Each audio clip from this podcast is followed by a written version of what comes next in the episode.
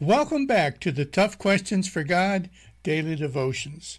Today I want to read to you from the book of Romans, Romans 8:28. It's a very familiar passage. And it says, "And we know that in all things God works for the good of those that love him, who have been called according to his purpose." You know, this this particular verse is just sharing with us that regardless of what goes on in our life, that whether we make good choices or bad choices, and you know, life throws things at you sometimes, God can use all of the different things, good, bad, and the ugly, uh, for good in some way, shape, or fashion in our life or in the life of other people. So that's the key. It's just to know that all things work for good according to God's plan and His purpose for you and I here in this life.